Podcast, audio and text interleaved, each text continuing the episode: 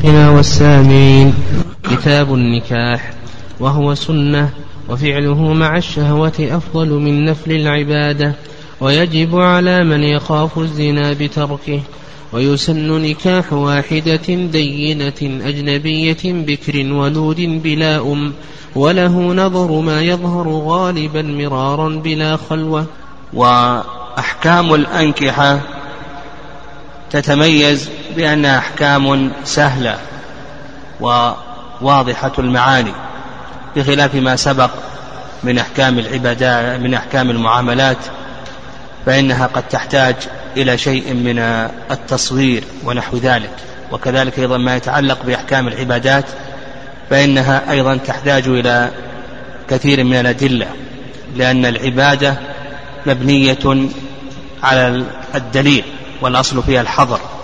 وأما ما يتعلق بأحكام المعاملات إلى آخره، فالحمد لله تقدم لنا أحكامها ومباحثها، وقد كانت تحتاج إلى شيء من العناء في تصوير بعض المسائل وشرح بعض الألفاظ، بخلاف ما يتعلق بأحكام الأنكحة قد نسرع في شيء من في أثناء الشرح، لأننا كما أسلفنا أن الأبواب كثيرة، أبواب النكاح إلى آخره، خصوصا ما يتعلق بالطلاق فصوله إلى آخره، أبوابه وفصوله كثيرة. وكما أسلفت قد يحصل لنا شيء من التقطع في بعض الدروس التي نحن مرتبطون فيها خارج المنطقة، فحث الإخوة كما أسلفت على سرعة الكتابة والمبادرة في الحضور. وأيضا قد نتأخر شيئا يسير إلى قرب الأذان في الشرح لكي نستوفي المسائل. المؤلف رحمه الله تعالى لما أنهى الكلام على أحكام المعاملات وما تتضمنه من أحكام المعاوضات وأحكام التبرعات، شرع رحمه الله تعالى فيما يتعلق بأحكام الأنكحة. وهكذا العلماء رحمهم الله تعالى يرتبون تصانيفهم وتآليفهم هكذا، فبعد يبدأون بأحكام العبادات وسبق لنا مناسبة ذلك، ثم بعد ذلك أحكام المعاملات، ثم بعد ذلك ما يتعلق بأحكام الأنكحة. إذ إن شهوة الفرج تأتي بعد شهوة البطن. في أحكام المعاملات شهوة البطن، وشهوة البطن قبل شهوة الفرج، فالإنسان بطبعه محتاج إلى ما يقيمه ويقيته من الطعام والشراب من صغره، فالبيع والشراء محتاج إليه، بخلاف النكاح فقد لا يحتاج إليه إلا في فترة معينة من عمره. فالمؤلف رحمه الله بعد أن تكلم على أحكام المعاملات، إذ إن أحكام المعاملات يحتاج إليها المكلف أكثر من حاجته إلى أحكام الأنكحة، إذ لا يمر عليه يوم ونحو ذلك إلا وقد باع واشترى أو عقد عقد شركة أو إجارة ونحو ذلك، لما ذكرنا أن شهوة البطن تتعلق بأحكام المعاملات. ثم بعد شهوة البطن تأتي شهوة الفرج، فتذكر أحكام الأنكحة. قال المؤلف رحمه الله تعالى: كتاب النكاح. النكاح في اللغة يطلق على معاني، منها الضم والجمع والتداخل، وأيضا يطلق على العقد، ويطلق أيضا على الجماع. فإذا قيل نكح امرأته فالمقصود بذلك جامعها، وإذا قيل فلان نكح فلانة امرأة أجنبية فالمراد بذلك عقد عليها. وأما في الاصطلاح فعرف النكاح في الاصطلاح عرف بأنه عقد يعتبر فيه لفظ إنكاح أو تزويج في الجملة، عقد يعتبر فيه يعني يشترط فيه لفظ إنكاح أو تزويج في الجملة، وهذا سيأتينا إن شاء الله في صيغة عقد النكاح. هل يشترط لفظ الإنكاح أو التزويج في عقد النكاح أو أن هذا ليس شرطا؟ المهم عرف بهذا التعريف بأنه عقد يعتبر فيه لفظ إنكاح أو تزويج في الجملة. والأقرب أن يقال في تعريف النكاح بأنه العقد على امرأة بقصد امتثال أمر الله وأمر رسوله صلى الله عليه وسلم وتحصيل مصالح النكاح. نقول هو عقد على امرأة بقصد امتثال أمر الله وأمر رسوله صلى الله عليه وسلم وتحصيل مصالح النكاح. ومصالح النكاح كثيرة، مصالح النكاح كثيرة، لكن أهم مصالح النكاح هو امتثال أمر الله وأمر رسوله صلى الله عليه وسلم والتعبد لله عز وجل بذلك، والخدمة والولد والاستمتاع. هذه أهم مصالح النكاح، وإلا فإن مصالح النكاح كثيرة، منها ما ذكرنا هذه الأشياء: امتثال أمر الله وأمر رسوله صلى الله عليه وسلم، الخدمة، تحصيل الخدمة من قبل الزوج من قبل الزوجة لزوجها، تحصيل كذلك أيضا تحصيل الولد، كذلك أيضا الاستمتاع، كذلك أيضا من مصالحه ما بينه النبي صلى الله عليه وسلم، فإنه أغض للبصر وأحسن الفرج، ما يحصل من العفاف وغض البصر وسكينة النفس وراحة البال والطمأنينة. ولهذا قال الله عز وجل: ومن آياته أن خلق لكم من أنفسكم أزواجا لتسكنوا إليها وجعل بينكم مودة ورحمة إن في ذلك لآيات لقوم يتفكرون. وأيضا ما يحصل من مصالح ما يحصل بين الزوجين من المودة والرحمة. ومن ذلك أيضا تكثير هذه الأمة، ومن ذلك أيضا تحقيق مباهات النبي صلى الله عليه وسلم بأمته إذا كانت كثيرة، ومن ذلك أيضا تحقيق نصر هذه الأمة، إذ إن النصر من أسبابه الكثرة، لا شك أن من أسباب النصر الكثرة. ولهذا امتن الله عز وجل على بني إسرائيل بقوله، ماذا قال؟ وجعلناكم أكثر نفيرا. ومن مصالح النكاح أيضا بقاء النوع الإنساني، ومن مصالحه أيضا القيام على المرأة وكفالتها وإعفاف فرجها إلى آخره. ومن مصالحه هو حصول السعادة والفلاح والنجاح للفرد والمجتمع، ولا شك أنه إذا حصل هذا التزاوج إلى آخره تقل المفاسد، تكثر المصالح، بخلاف ما إذا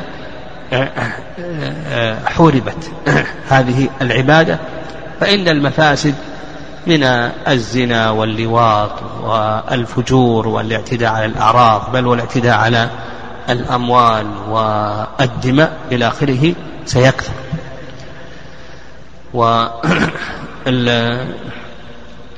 ومن مصالحه حصول الأجر والتعبد لله عز وجل بذلك إلى آخره. هذه جملة من مصالح النكاح. طيب، وما هو الشيء المعقود عليه في النكاح؟ أن تعقد عقد النكاح، لكن ما هو الشيء المعقود عليه؟ أن تعقد على هذه المرأة، فما هو الشيء المعقود عليه؟ الفقهاء يقولون بأن المعقود عليه هو منفعة الاستمتاع. يعني تعقد على هذه المرأة بقصد ماذا؟ بقصد أن تستمتع فقط. هذا المشهور عند الفقهاء رحمهم الله تعالى. والرأي الثاني اختيار شيخ الإسلام تيمية رحمه الله، يقول بأن المعقود عليه هو الازدواج كالمشاركة، والمعقود عليه هو الازدواج كالمشاركة، فيكون هذا من باب المشاركات لا من باب المعاوضات. وهذا يعني القول الذي يذكره الفقهاء بأن المعقود عليه هو منفعة الاستمتاع، ويجعلون هذا من قبيل ماذا؟ أن هذا من قبيل المعاوضة. فالزوج يبذل العوض المهر، والمرأة تبذل المعوض وهو الاستمتاع بهذه المرأة. وهذا يترتب عليه مسائل كثيرة، لأن هذا الكلام يعني يقول المعقود عليه منفعة الاستمتاع، هذا يترتب عليه مسائل كثيرة جدا. وسيأتينا إن شاء الله في ثنايا كلام العلماء رحمه الله شيء من ذلك، لكن أنا أحب أن ننبه على هذه المسألة، يعني لأنه سيأتينا هذه المسألة لها ثمرة ترتب عليها مسائل. فمثلا من المسائل المترتبة على ذلك، هل يجب على الزوجة أن تخدم زوجها أو لا يجب عليها أن تخدم زوجها؟ هم يقولون ماذا؟ لا يجب على الزوجة أن تخدم زوجها. لماذا؟ يقول لأن المعقود عليه ماذا؟ هو الاستمتاع، منفعة الاستمتاع. ويترتب على هذا لو أن المرأة حبست ولو ظلما، تسقط نفقتها أو لا تسقط نفقتها؟ يقولون بأن النفقة تسقط. لماذا؟ لأن المعقود عليها الاستمتاع، وقد تعذر الآن، تعذر على الزوج أن يستمتع، فلا يجب عليه أن ينفق إلى آخره. المهم هناك مسائل يرتبها العلماء رحمهم الله على هذه المسألة، وسيأتينا إن شاء الله شيء من ذلك. قال المؤلف رحمه الله تعالى: وهو سنة. ما هو الأصل في النكاح؟ هل الأصل في النكاح الوجوب أو السنية؟ هذا من حيث الأصل، وإلا فإن النكاح تدور عليه الأحكام التكليفية الخمسة. لكن ما هو الأصل في عقد النكاح؟ هل الأصل فيه الوجوب أو نقول بأن الأصل فيه هو السنية؟ المؤلف رحمه الله تعالى يقول بأن الأصل فيه أنه سنة، وهذا قول جمهور أهل العلم، بمعنى أن الإنسان إذا تركه فإنه لا يأثم، لكن إن فعله بقصد امتثال أمر الله وأمر رسوله صلى الله عليه وسلم فهذا سنة يؤجر عليه، هذه سنة يؤجر، وهو من حيث المعنى العام هو عبادة، لأنه كما تقدم لنا أن العبادة ما هي العبادة؟ هي كل ما أمر الله عز وجل به من الأقوال والأفعال الظاهرة والباطنة، كل ما أمر الله عز وجل به فهو عبادة، فتتعبد الله عز وجل بهذا النكاح. المهم أن النكاح هذا نقول بأنه ماذا؟ نقول بأنه سنة، هذا ما عليه جمهور أهل العلم رحمهم الله تعالى، وليس واجبا. ويستدلون على هذا بأدلة كثيرة، من هذه الأدلة أن الله عز وجل قال: فانكحوا ما طاب لكم من النساء، فقالوا بأن الله سبحانه وتعالى علق النكاح على ماذا؟ على الاستطابة، ولو كان واجبا لم يعلق على الاستطابة. وأيضا يدل لذلك قول الله عز وجل: فإن خفتم ألا تقسطوا في اليتامى فانكحوا ما طاب لكم من النساء مثنى وثلاث ورباع فإن خفتم ألا تعدلوا فواحدة أو ما ملكت أيمانكم، فإن خفتم ألا تعدلوا فواحدة أو ما ملكت أيمانكم. وش الشاهد هنا؟ أو ما ملكت أيمانكم، أن الله سبحانه وتعالى جعل التسري معادلا للنكاح. والتسري هل هو واجب وليس واجبا؟ ليس واجبا. وأيضا قالوا بأن النبي صلى الله عليه وسلم لم يأمر به أحدا من الصحابة، لم يحفظ أن النبي صلى الله عليه وسلم ألزم به أحدا من الصحابة رضي الله تعالى عنهم مع أن بعض الصحابة لا زوجة له. الرأي الثاني رأي الظاهرية، واستدل الظاهرية على ما ذهبوا إليه بظواهر الأمور، يعني فانكحوا ما طاب لكم من النساء، هذا أمر، وأيضا قول النبي صلى الله عليه وسلم، وأيضا قول الله عز وجل وأنكحوا الأيم منكم والصالحين من عبادكم وإمائكم، وأيضا حديث مسعود أن النبي صلى الله عليه وسلم قال يا معشر الشباب من استطاع منكم الباءة فليتزوج، وهذا أمر، والأمر يقتضي الوجوب. والأظهر والله أعلم أن ما ذهب إليه جمهور أهل العلم، وأن الأصل فيه السنية هو الأقرب، هذا هو الأظهر والله أعلم.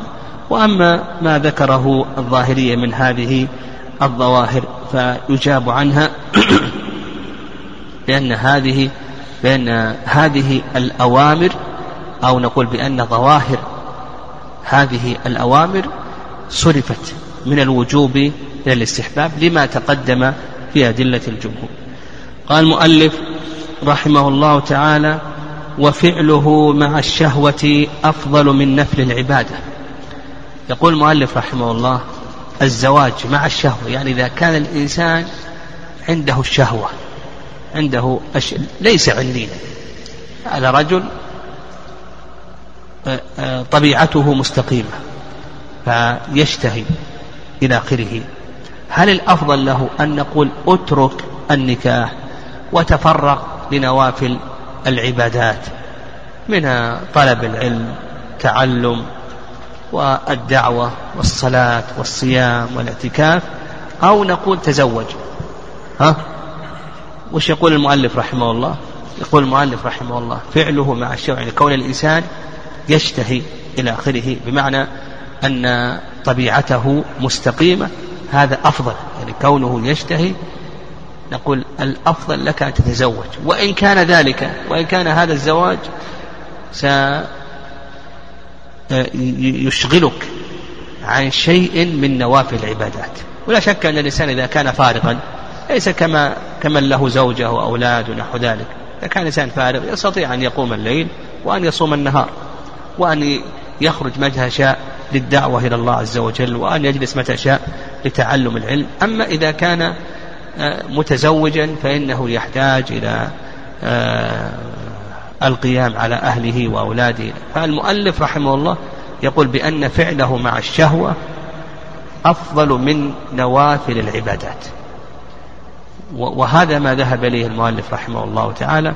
واستدلوا على ذلك بما تقدم، أن النكاح تترتب عليه مصالح عظيمة، يعني مصالح عظيمة مما تقدم من تكثير الأمة وامتثال أمر الله وأمر رسوله صلى الله عليه وسلم إلى آخر ما عددنا من المصالح. وأيضا أن النكاح هو سنة الأنبياء والمرسلين، النكاح سنة الأنبياء والمرسلين، وقد قال الله عز وجل ولقد أرسلنا رسلا من قبلك وجعلنا لهم أزواجا وذرية، سنة. وأيضا أن النبي صلى الله عليه وسلم قال وأتزوج النساء فمن رغب عن سنتي فليس مني، قال وأتزوج النساء فمن رغب عن سنتي فليس مني. الرأي الثاني قالوا بأن التفرق لنوافل العبادة أفضل، وهذا قال به الشافعية يرون أن التفرق لنوافل العبادة أفضل. واستدلوا على ذلك بأن الله سبحانه وتعالى أثنى على نبيه يحيى بقوله وسيدا وحصورا، قالوا الحصور هو الذي لا يأتي النساء. وأجيب عن هذا بجوابين، الجواب الأول أن الحصور أنه لا يسلم بأن الحصور هو الذي لا يأتي النساء، والصواب أن الحصور هو الذي لا يأتي الفواحش، يعني الحصور هو الذي لا يأتي الفواحش. والجواب الثاني لو سلم نقول بأن هذا في شرع من قبلنا، يعني وشرعنا النبي صلى الله عليه وسلم يقول وأتزوج النساء فمن رغب عن سنتي فليس مني، قال وأتزوج النساء فمن رغب عن سنتي فليس مني. فالصواب في هذا ما ذهب إليه المؤلف رحمه الله تعالى، وأن فعله مع الشهوة أفضل من نوافل العبادة. لكن أيضا يلحظ أن الإنسان إذا أراد أن يتزوج، بل حتى ولو أراد أن يأتي أهله، أنه يقصد بذلك ماذا؟ يقصد بذلك امتثال أمر الله وأمر رسوله صلى الله عليه وسلم، لكي يكون عمله عبادة يؤجر عليها. ولهذا قال النبي صلى الله عليه وسلم حتى وفي بضع أحدكم صدقة. قالوا يا رسول الله أيأتي أحدنا شهوته ويكون له فيها أجر؟ قال فرأيتم لو وضعها في حرام إلى آخره. قال ويجب على من يخاف الزنا بتركه. يعني تقدم أن الأصل في النكاح ماذا؟ هو السنية. الأصل في النكاح السنية. ومتى يجب النكاح ومتى يكون واجبا؟ قال لك إذا خاف على نفسه الزنا. فإذا خاف على نفسه الزنا فإنه يجب عليه أن يتزوج. لماذا؟ لأن الوسائل لها أحكام المقاصد، وما لا يتم الواجب إلا به فهو واجب. ترك الزنا واجب، ولا يتم هذا الواجب إلا بالنكاح. فإذا كان هذا الواجب لا يتم إلا بالنكاح فنقول بأن النكاح حينئذ يكون واجبا. وقال المؤلف رحمه الله ويجب على من يخاف الزنا بتركه حتى ولو ظن أنه سيزني إلى آخره. نقول يجب عليك. وعبارة ابن قدامة رحمه الله تعالى يجب على من يخاف على نفسه فعل المحظور، ليس خاصا بالزنا. يعني لو كان هذا الشخص يخشى على نفسه فعل المحظور ليس خاصا بالزنا، وإنما فعل المحظور من زنا أو لواط أو استمناء أو غير ذلك إلى آخره، فإنه يجب عليه أن يتزوج، لأن هذا هو طريق إعفاف نفسه عن هذه المحظورات. هذان حكمان. طيب الحكم الثالث متى يكره الزنا؟ متى يكره النكاح؟ متى يكره النكاح ومتى يباح ومتى يحرم؟ بقي 3 أحكام. يكره النكاح إذا لم يكن عند الإنسان لا قدرة مالية ولا بدنية، كإنسان فقير وليس عنده قدرة بدنية، هو ليس عنده قدرة مالية لكونه فقيرا، وأيضا ليس عنده قدرة بدنية لكونه كبيرا أو كونه عنينا. قال الفقهاء رحمهم الله يكره له أن يتزوج في هذه الحالة. لماذا؟ لأنه ما دام أنه عنين أو أنه كبير لا شهوة له إلى آخره وليس عنده مال، هذا سيلحق نفسه شيئا من التبعات فيما يتعلق بالمرأة والنفقة عليها والقيام إلى آخره. هكذا قال العلماء رحمه الله بأنه يكره لفقير لا شهوة له. وهذا أيضا يعني محل نظر، لأن الفقر ليس عيبا. الله عز وجل يقول إن يكونوا فقراء يغنيهم الله من فضله. فنقول الإنسان يتزوج، وقد يحتاج. يعني ليست مصلحة النكاح منحصرة في أي شيء في الاستمتاع، بل قد يحتاج إلى من يخدمه. فهذا الكلام يعني الذي ذكره العلماء رحمه الله هذا فيه شيء من النظر. فليظهر والله أعلم أن الفقر هذا ليس عيبا، والصحابة رضي الله تعالى عنهم يتزوجون وهو ليس عنده شيء. قصة سهل قال التمس، قصة الواهب حيث قال التمس ولو خاتم من حديد، ذهب ما وجد خاتم من حديد. نعم. قال ما معك من القرآن؟ قال احفظ كذا وكذا. قال زوجتك بما معك من القرآن. ولما قال أصدقها إزاري قال الراوي عليه إزار ما عليه رداء، يعني ما عنده شيء. هذا الرداء نصف بدنه الأعلى هذا مكشوف، ونصف بدنه الأعلى هذا مستور. فهذا الإنسان مع حسن الظن بالله عز وجل لا يضر، فقد يحتاج، لكن لا بد أن يبين للمرأة أنه لا شهوة له. طيب الحكم الرابع متى يباح النكاح؟ يقولون يباح النكاح إذا كان يباح النكاح إذا كان لا شهوة له وعنده مال، إذا كان لا شهوة له وعنده مال، ككبير أو عندين لا شهوة له لكن عنده مال. معنى من عجز عن القدرة البدنية لكن عنده قدرة مالية، وهذا أيضا الكلام كما تقدم. المهم كما سبق يعني في شيء من النظر، والأصل في ذلك الاستحباب. القسم الخامس، يعني القسم الخامس متى يحرم النكاح؟ يقول يحرم النكاح، نعم يحرم النكاح إذا ترتب على ذلك محذور شرعي. قد ذكر العلماء رحمه الله من ذلك صورا.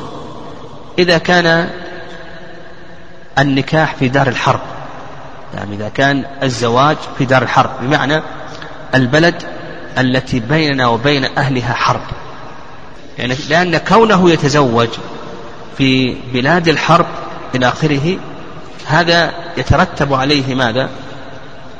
أن يستولي الكفار على زوجته وأولاده إلى آخره. يقولون يحرم عليه أن يتزوج إلا لضرورة، ويستثنون من ذلك الأسير. وكذلك أيضا يحرم النكاح إذا كان فيه غش وتدليس على المرأة، كما لو أظهر نفسه أنه غني وليس غنيا، أو أظهر أو تبين أنه عنين أو أنه لا شهوة له ونحو ذلك، فهذا لا بد أن يبينه للمرأة. من غشنا فليس منه. قال المؤلف ويسن نكاح واحدة. هنا شرع المؤلف رحمه الله في بيان صفات المرأة التي ينبغي أن تنكح. قال يسن نكاح واحدة، بمعنى أن الأفضل لك ألا تعدد. يعني هل الأفضل أن تعدد أو الأفضل أنك لا تعدد؟ يقول لك المؤلف رحمه الله الأفضل الأصل ما تعدد، تقتصر على ماذا؟ تقتصر على واحدة فقط. لماذا؟ قالوا لأن كون الإنسان يعدد هذا يترتب عليه أن يحصل شيء من العداوة والخلاف بين أولاد الضرات كما هو معلوم إلى آخره. فيقولون كون الإنسان يزيد على ذلك هو يعرض نفسه للمحرم من عدم العدل بين الزوجات، كما قال الله عز وجل ولن تستطيعوا أن تعدلوا بين النساء ولو حرصتم. هذا وجه. والوجه الثاني أن أولاد الضرات يحصل بينهم كثير من الخلاف والشقاق، قد يترتب على ذلك قضية رحم إلى آخره. والرأي الثاني، الرأي الثاني في المسألة أن الأفضل هو التعدد، وأن الاقتصار على واحدة هو المباح، خلاف ما ذهب إليه المؤلف رحمه الله. ودليل ذلك أن الله سبحانه وتعالى بدأ بأي شيء؟ بدأ بالتعدد. فانكحوا ما طاب لكم من النساء مثنى وثلاث ورباع. فالله سبحانه وتعالى بدأ بالاثنتين والثلاث والأربع. فإن خفتم ألا تعدلوا فواحد.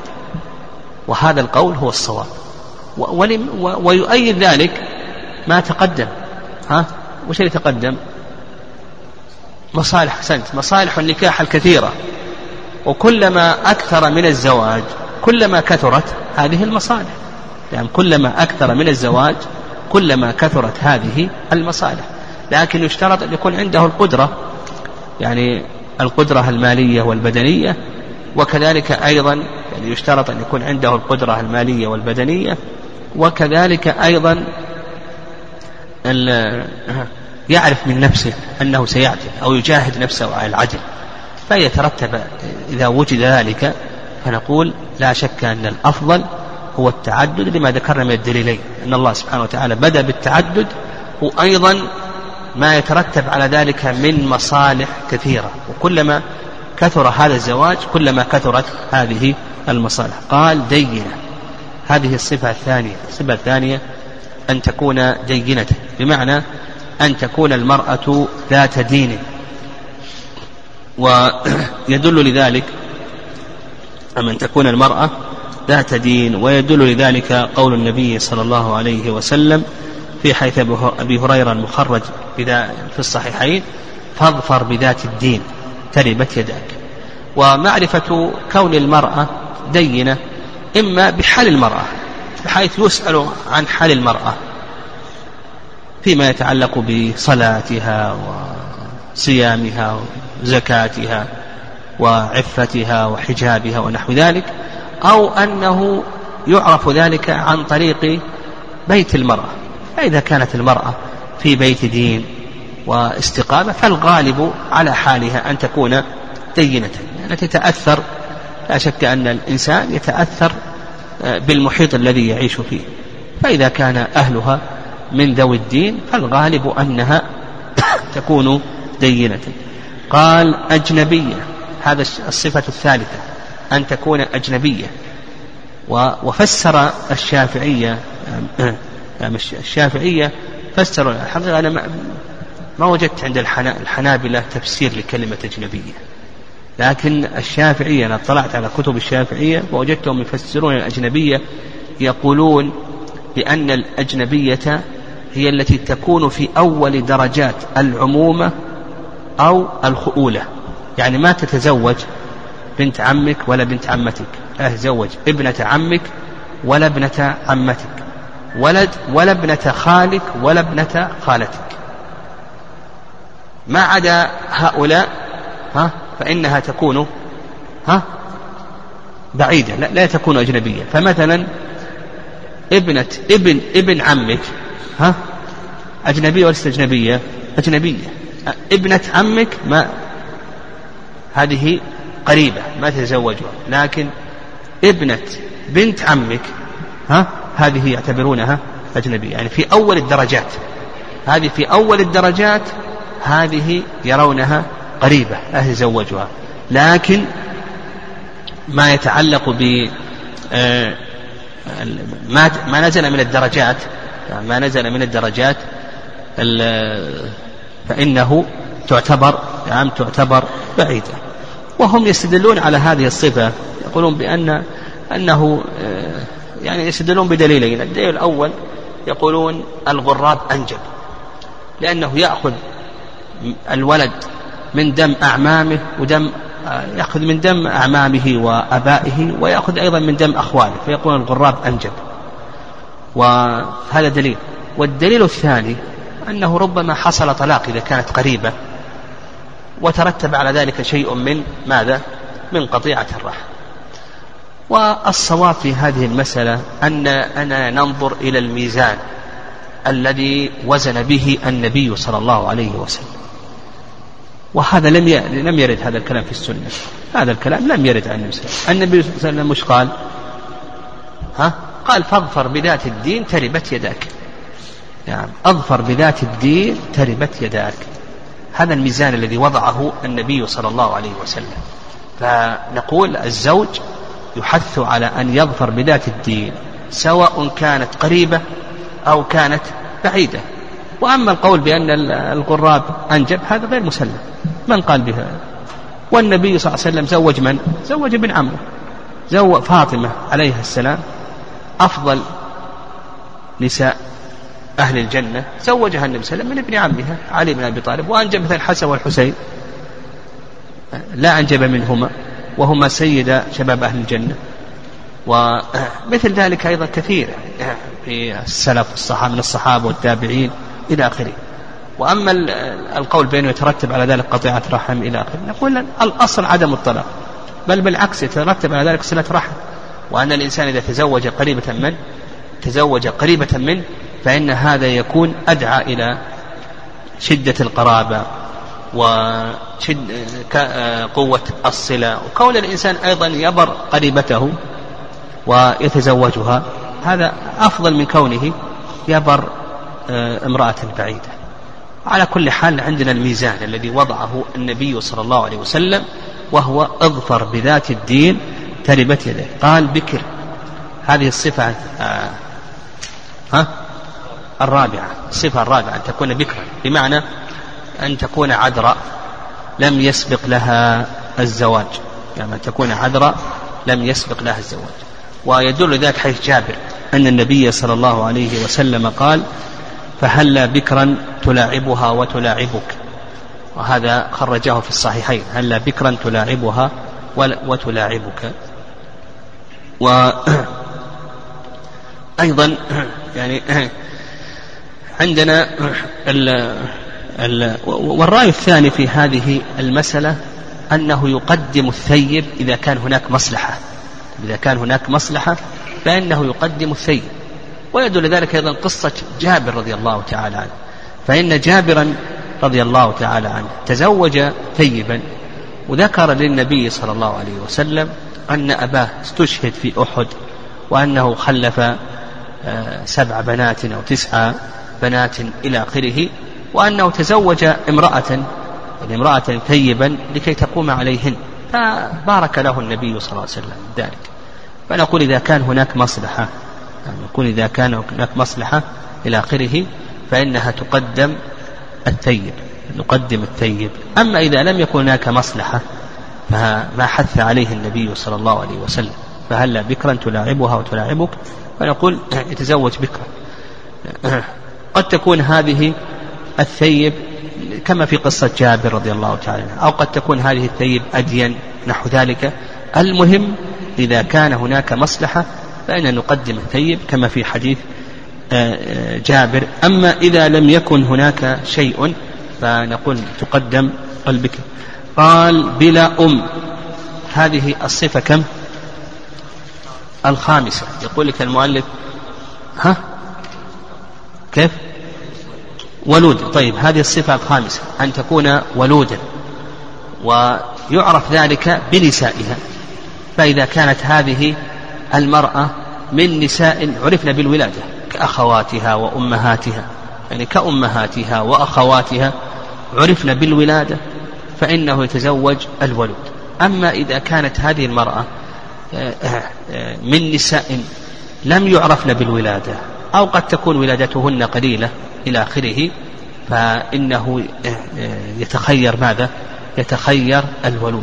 ويدل لذلك قول النبي صلى الله عليه وسلم تزوجوا الودود الولود فإني مكاثر بكم الأمم يوم القيامة. فنقول يتزوج الولود، وهذا كما ذكرنا يعرف هذا في نساء المرأة. قال بلا أم، هذه الصفة كم؟ 16. بلا أم، وهذه اللفظة أيضا قوله بلا أم هذه ليست موجودة في المتن. المتن المقنع الذي متن زاد المستقنع مختصر منه ليست موجودة، وأيضا ليست موجودة في المنتهى، يعني ليست موجودة في المقنع وليست موجودة أيضا في المنتهى ولا في الإقناع، يعني ولا شرح الإقناع كشاف القناع ولا شرح المنتهى إلى آخره.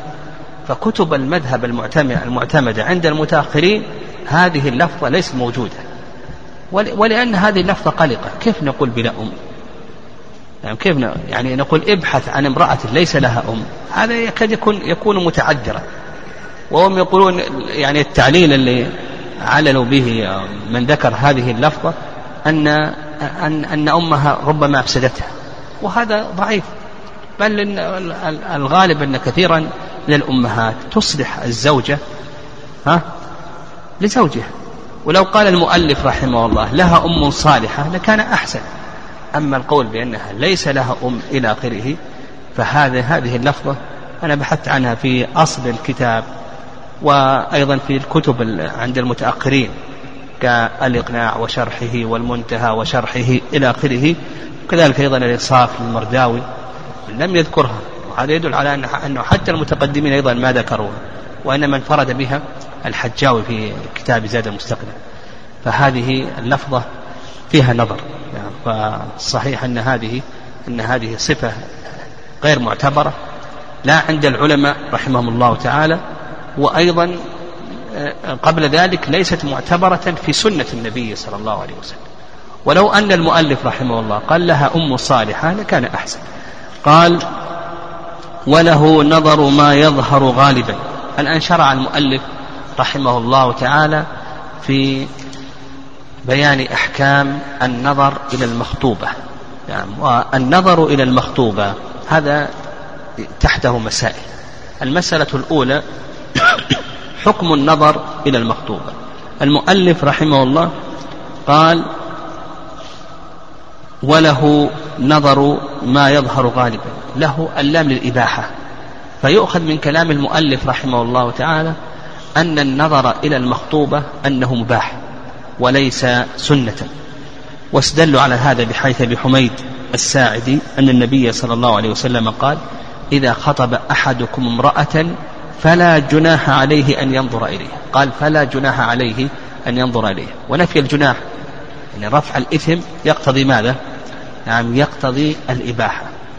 والرأي الثاني رأي الشافعية، وأن النظر إلى المخطوبة سنة مستحب، ويدل لذلك قول النبي صلى الله عليه وسلم حيث المغيرة بن شعبة رضي الله تعالى عنه: انظر إليها فإنه أحرى أن يؤدم بينكم، انظر إليها فإنه أحرى أن يؤدم بينكم، أن يؤلف بين قلبيكما، يعني أجدر لكون الإنسان ينظر إلى المخطوبة، هذا أجدر أن يؤلف وأن تقع الألفة بين الخاطب ومخطوبته. وهذا كما ذكرنا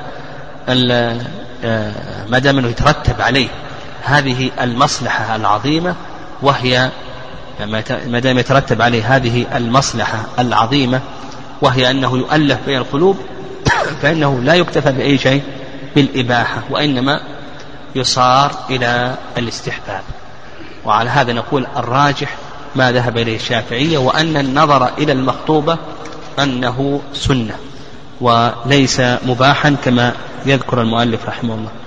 قال: ما يظهر غالبا، هذه المسألة الثانية. المسألة الثانية: النظر يشترط له شروط. الشرط الأول أن ينظر ما يظهر غالبا. وما هو الذي يظهر غالبا؟ الوجه والكفان والقدمان، والوجه والكفان والقدمان، وكذلك أيضا الرقبة. الرأس هل ينظر إليه أو لا ينظر إليه؟ هذا موضع خلاف. المشهور من المذهب أنه لا ينظر إلى الرأس، والصواب أنه ينظر إليه. وعلى هذا تكون الذي ينظر إليه هذه الأمور الخمسة. ويدل لذلك قول النبي صلى الله عليه وسلم: فقدر أن يرى منها ما يدعوه إلى نكاحها، ما يدعوه إلى نكاح، فقدر أن يرى منها ما يدعوه إلى نكاحها. والذي يدعو إلى النكاح هذه الأمور الخمسة: الوجه، الكفان، والقدمان، والرأس على الصحيح، وكذلك أيضا الرقبة. هذه الأشياء التي ينظر إليها. الشرط الثالث، نعم، الشرط الثالث قال: مرارا، يعني أن ينظر بقدر الحاجة، أن ينظر بقدر الحاجة. وعلى هذا إذا رأى منها ما يدعوه إلى نكاحها فلا يجوز له أن ينظر مرة أخرى. لماذا؟ لأنها امرأة أجنبية، والحاجة تقدر بقدرها. هو أبيح له أن ينظر لحاجته للنظر، فينظر بقدر ما يدعوه إلى نكاحها. ولو احتاج أن يكرر النظر فلا بأس، يعني ينظر مرة مرتين. ولهذا قال المؤلف رحمه الله: مرارا.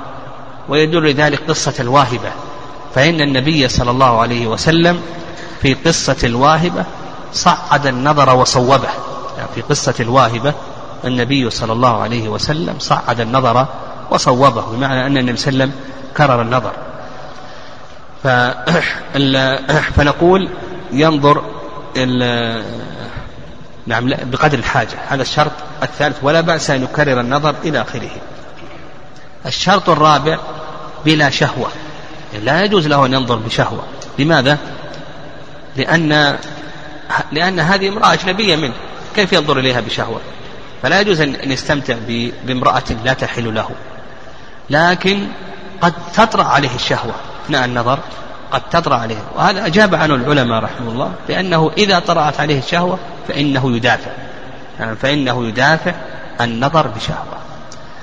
الشرط الخامس: أن ينظر إليها في حالتها العادية.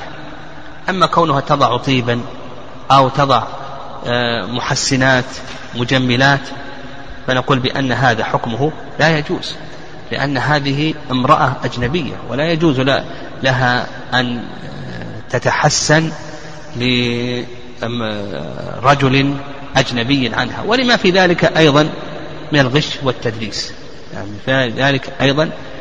والتدليس، طيب النظر إلى الصورة، هل نقول بأنه مشروع أو نقول بأنه محرم أو غير ذلك؟ اللي يظهر والله أعلم أن النظر إلى الصورة أنه لا يكفي وأنه لا يشرع وأنه لا ينبغي. لماذا؟ لأن الصورة لا تعطي الصفة الحقيقية للمرأة، وقد يحصل فيها شيء من التدليس وغير ذلك، اللهم إلا عند الحاجة، كما لو كانت المرأة بعيدة في بلاد بعيدة إلى آخره فقد يصار إلى ذلك. أما ما عدا ذلك فنقول بأن النظر الذي جاء به الشارع أن ينظر إليها حقيقة. طيب الشرط السادس، أو السابع أو الشرط الخامس، السادس. طيب الشرط، هل النظر يكون قبل الخطبة أو بعد الخطبة؟ هذا موضع خلاف، بين العلماء رحمه الله، هل النظر يكون قبل الخطبة أو يكون بعد الخطبة؟ هذا موضع خلاف بين العلماء رحمهم الله تعالى. والصحيح في ذلك، هذا موضع خلاف بين أهل العلم رحمهم الله، منهم من قال بأنه قبل الخطبة ومنهم من قال بأنه بعد الخطبة. الذين قالوا بأنه قبل الخطبة استدلوا بحيث محمد بن مسلمة أن النبي صلى الله عليه وسلم قال: إذا ألقى الله عز وجل في قلب امرئ خطبة امرأة فلا بأس أن ينظر إليه. إذا ألقى الله عز وجل في قلب امرئ خطبة امرأة فلا بأس أن ينظر إليه. والرأي الثاني أنه بعد الخطبة، من حيث جابر: إذا خطب أحدكم امرأة فاستطاع أن ينظر إليه، حيث جابر: إذا خطب أحدكم امرأة فاستطاع أن ينظر منها ما يدعو إلى نكاحها فليفعل. والأقرب في مثل هذه المسألة أن يقال بأن هذا يرجع إلى الأعراف والقرائن، ربما يخطب ثم يطلب النظر، ربما أنه ينظر ثم بعد ذلك يخطب، هذا الله أعلم. طيب الشرط الثامن أن يعرف من نفسه أنه سيعطى، أنه لن يرد. لو كان هذا الشخص يعرف من نفسه أنه إذا خطب هذه المرأة فإن أولياءه سيردونه إلى آخره، فإنه لا يجوز له أن ينظر. نقول لا يجوز له أن ينظر في هذه الحال، فنقول اشترط أن يعرف من نفسه أنه سيعطى. أما إذا كان يظن أو يعرف من نفسه أنه إذا خطب فإنه لن يعطى إلى آخره، فنقول بأنه لا يجوز له أن ينظر إلى هذه المرأة.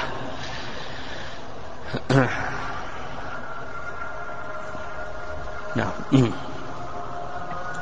نقف إن شاء الله، نواصل غدا بإذن الله.